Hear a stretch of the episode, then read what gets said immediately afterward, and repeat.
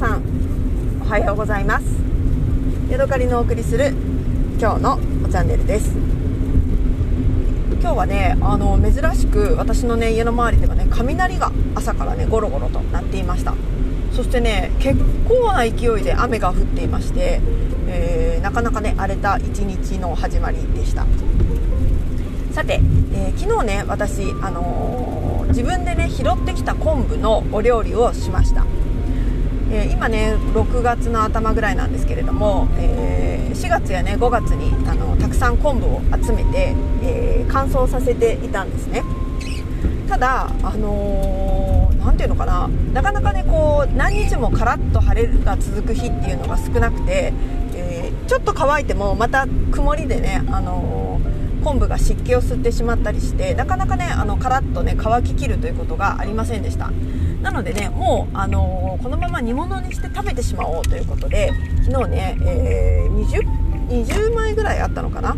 あのー、もちろん乾いて、えー、だし昆布用にねあのちょん切ったやつもあるんですけれども長い昆布をねあの20枚ぐらい集めてで、ね、それでね自分で昆布巻きを作ってみました。でね結果からで言うとねうーんっていう感じの出来上がりでした。なぜかというと、えー、私ね作ってみて分かったんですけれども昆布巻きには昆布巻き用のね昆布っていうのが、えー、必要というか使われるんだな。でだし用の昆布と昆布巻き用の昆布っていうのは違うんだっていうことを自分で作ってみてやっと実感しました。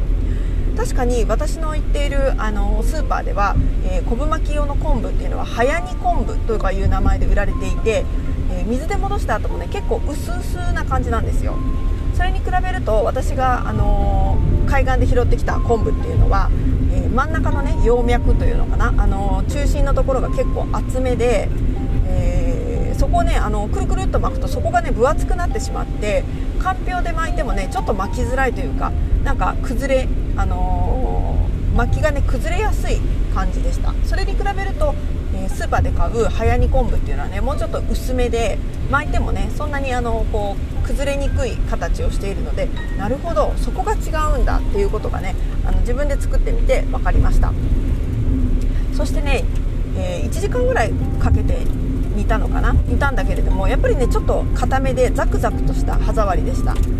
早煮昆布だともうちょっとねもちっとした、えー、柔らかさが出るんですけれどもまあ自分があの作ってきたやつは、えー、薄さのこととかも、えー、味付けをねあんまり甘くせずにどっちかというとお醤油が勝つようなそんな味付けをしたので、えー、柔らかさがねあのそこまで出なくてもっちり感はなく、うん、やっぱりなんだろうわかめとかねそういうのを食べてるようなちょっとザクッとした感じが残る仕上がりになりました。ただね私は甘みはね抑えた。どうしてもねあの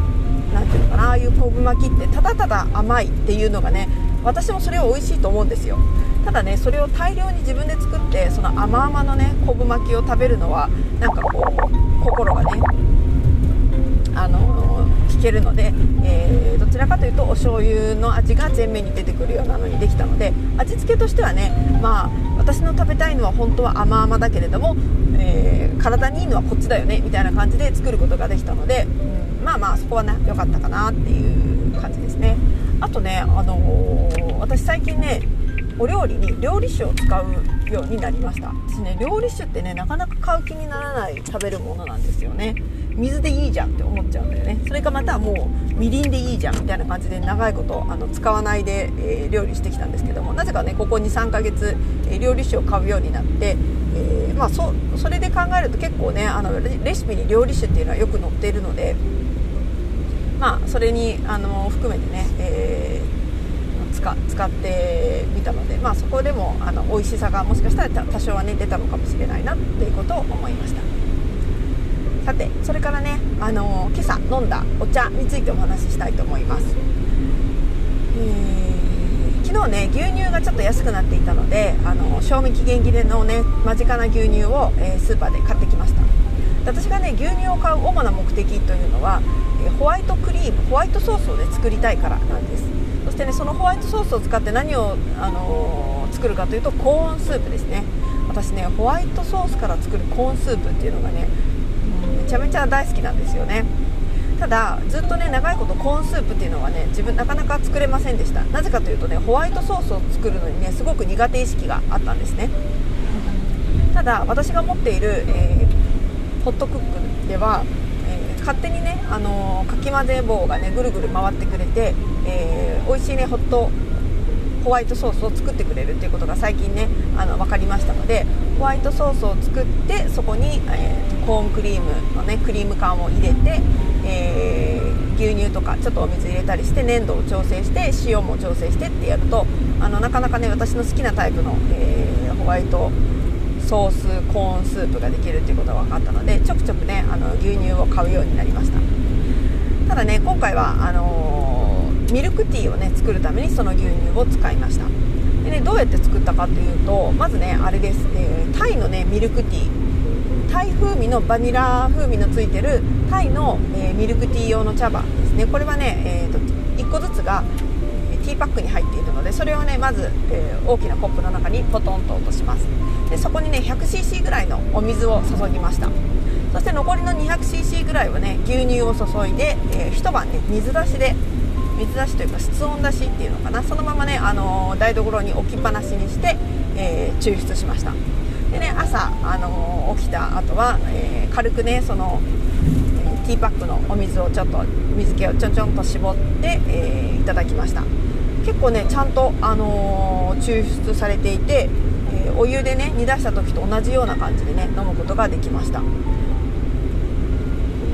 っぱりね水出しって本当にねパワーがあってこのね水出し方法ってね何にでも使えるからもう絶対ねあのー、ていうのかなもっともっとね広まっていいお茶を入れる方法だなっていうことをね思いましたね。でね、つねあの挑戦したいなって思っていることにそのタイのミルクティーを、えー、その牛乳だけでね室温出しできないかっていうこともね考え